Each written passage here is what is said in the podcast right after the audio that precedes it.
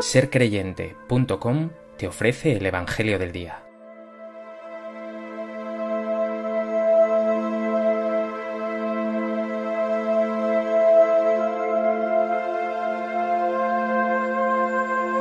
Del Evangelio de Lucas. En aquel tiempo solían acercarse a Jesús todos los publicanos y los pecadores a escucharlo, y los fariseos y los escribas murmuraban diciendo, Ese acoge a los pecadores y come con ellos. Jesús les dijo esta parábola.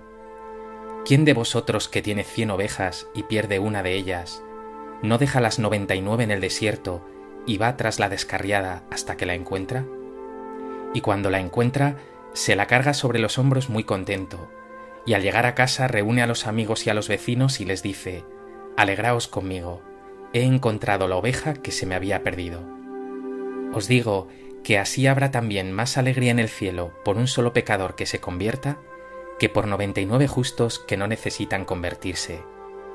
¿O qué mujer que tiene diez monedas, si se le pierde una, no enciende una lámpara y barre la casa y busca con cuidado hasta que la encuentra? Y cuando la encuentra reúne a las amigas y a las vecinas y les dice, Alegraos conmigo, he encontrado la moneda que se me había perdido. Os digo que la misma alegría tendrán los ángeles de Dios por un solo pecador que se convierta.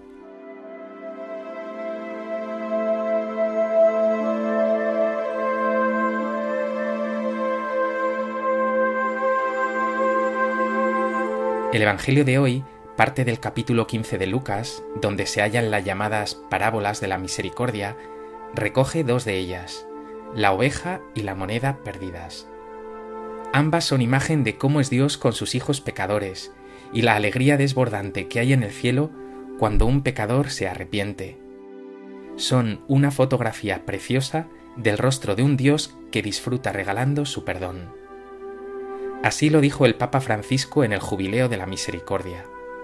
Lo que a Dios más le gusta es perdonar a sus hijos, tener misericordia con ellos.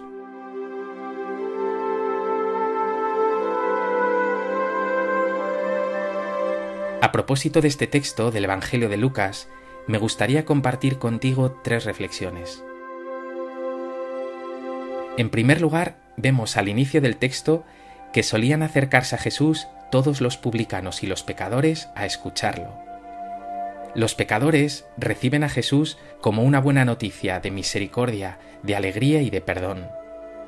Los fariseos y los escribas, por el contrario, murmuran amargados, son incapaces de dejarse perdonar y acoger, se creen justos y autosuficientes. Solo tienen palabras para criticar que Jesús coma con pecadores. En otro lugar dirá Jesús, a quien poco se le perdona, poco ama. Estos fariseos no creen necesitar este perdón gratuito de Dios.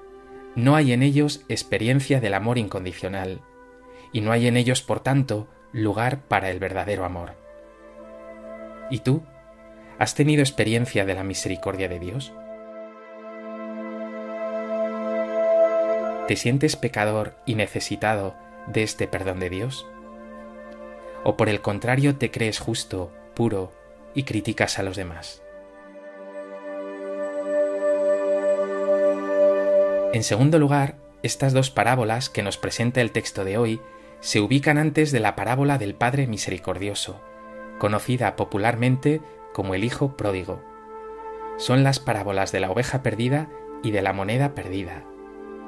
Es importante destacar que no se busca algo increíblemente valioso que se ha perdido.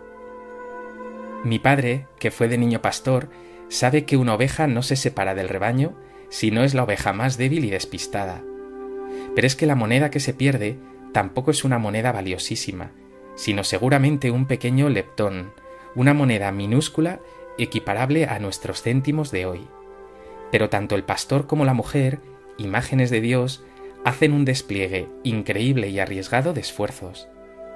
El pastor deja las 99 ovejas restantes en el desierto y va tras la descarriada. La mujer enciende una lámpara y barre toda la casa. ¿Merece verdaderamente la pena tal despliegue? Definitivamente sí.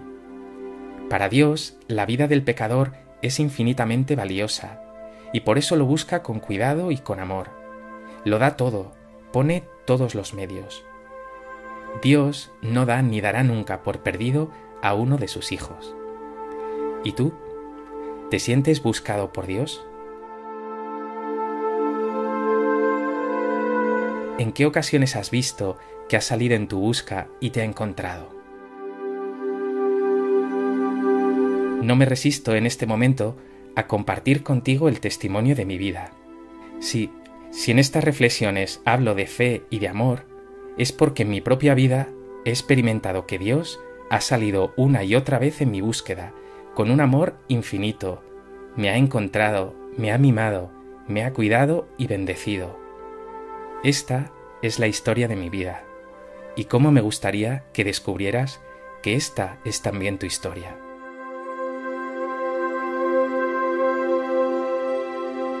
En tercer lugar, quiero detenerme en el final de ambas parábolas, la alegría del hallazgo.